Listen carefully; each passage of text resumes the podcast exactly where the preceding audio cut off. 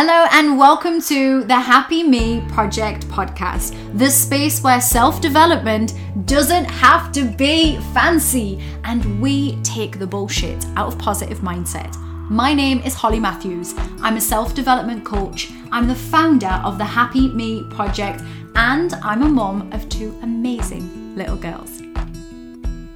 In today's show, we are discussing uncertainty and what you can do to help yourself when life is feeling a bit uncertain. So grab a cuppa, pull up a chair, and let's have a chat.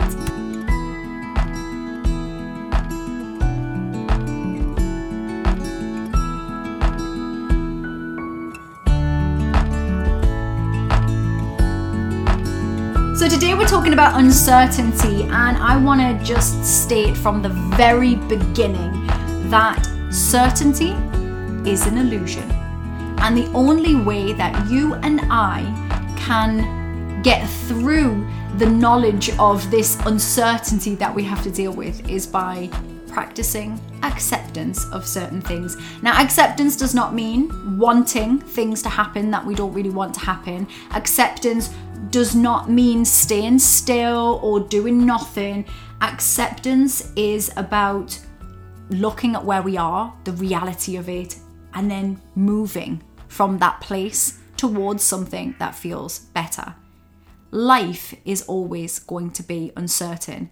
And although over the last few years we have seen this very obvious collective uncertainty with COVID and the economic crisis, climate change, whatever's going on, right? There's a lot, there's felt a lot more uncertainty, but actually, that statement is completely nonsense because we have always lived in uncertainty. In fact, I saw a great quote. I wrote it down for you, and it was by Tony Schwartz, and it was Let go of uncertainty. Sorry, should we start again? Let go of certainty. The opposite isn't uncertainty. It's openness, curiosity, and a willingness to embrace paradox rather than choose upsides.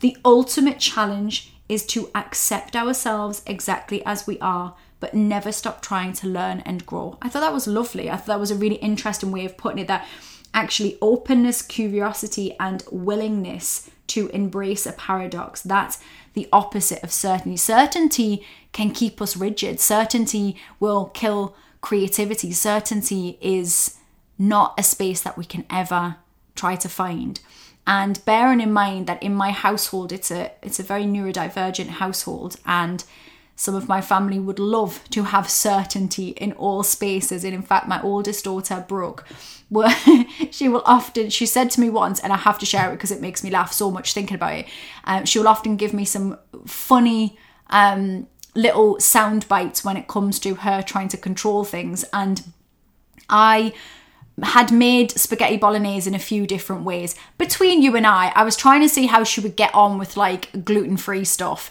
Not so well is you cannot trick a child who is on the spectrum because they will suss you out in a heartbeat. If you try and shift things up, you try and change things on the sly, it is not happening. Anyway, I've tried it out. I've, I've mixed it up with a few different, you know, gluten free spaghetti business. Anyway, whatever. I tried I've tried a different brand. That's what I did. My my crime was to try a different brand. And she then decided that she would not she would not be eating my spaghetti bolognese.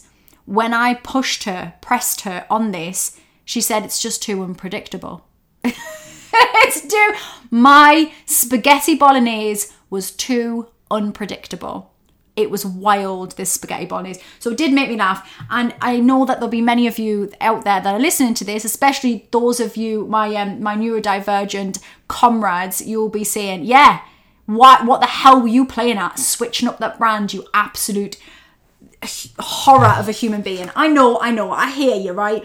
And this is actually important life is very uncertain. We never know what's going to happen, even when we think that we do. I'm sorry, I'm moving papers around in that. I'm really sorry about that. I know it's really annoying on your lovely ears.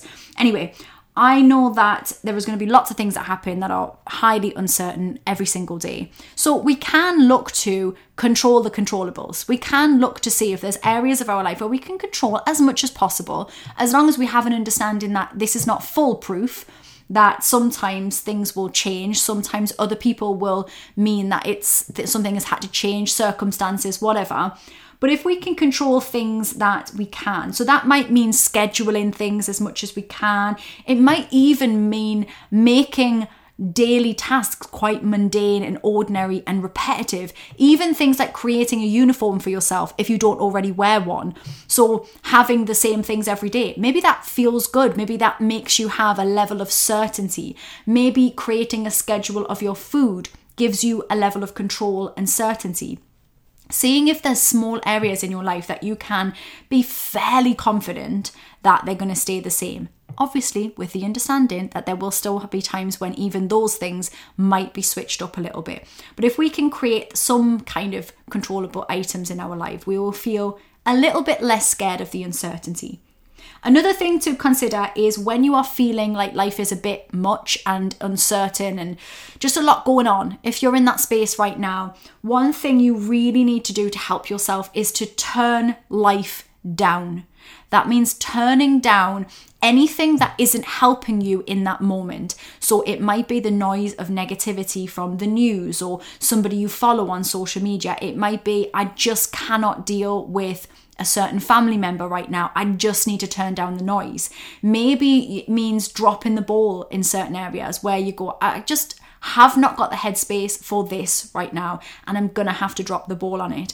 That's okay. As long as it's a conscious choice and it's a putting down of the ball rather than just dropping everything and it feeling like chaos.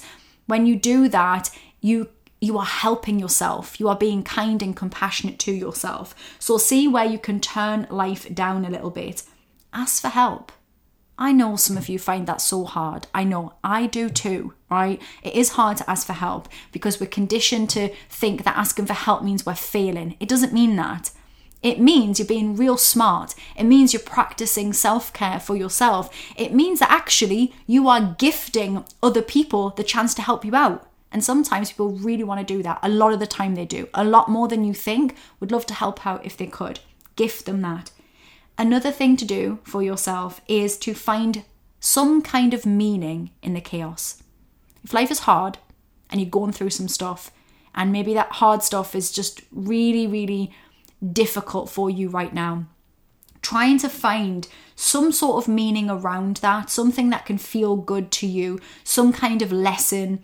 Maybe it is that you want to teach other people about that thing. Maybe it's that you want to help a charity that has that helps people deal with that thing. Maybe it's that you want to get creative and you want to write about that thing. You want to blog or write a book or write poetry or maybe a musical. You're going to write a song about that, put your pain into that song, put the chaos and the uncertainty into that. There are lots of ways that we can find purpose and meaning in amongst the absolute carnage that is life. So do that because it can be really pow- really powerful. And I'd love to hear any of your your creative works that your purposeful creative works or see it. Maybe you're artistic and you do it in that way. Maybe it's a visual thing. What is my last thing? My last thing is this. It is to try to live in the in between moments.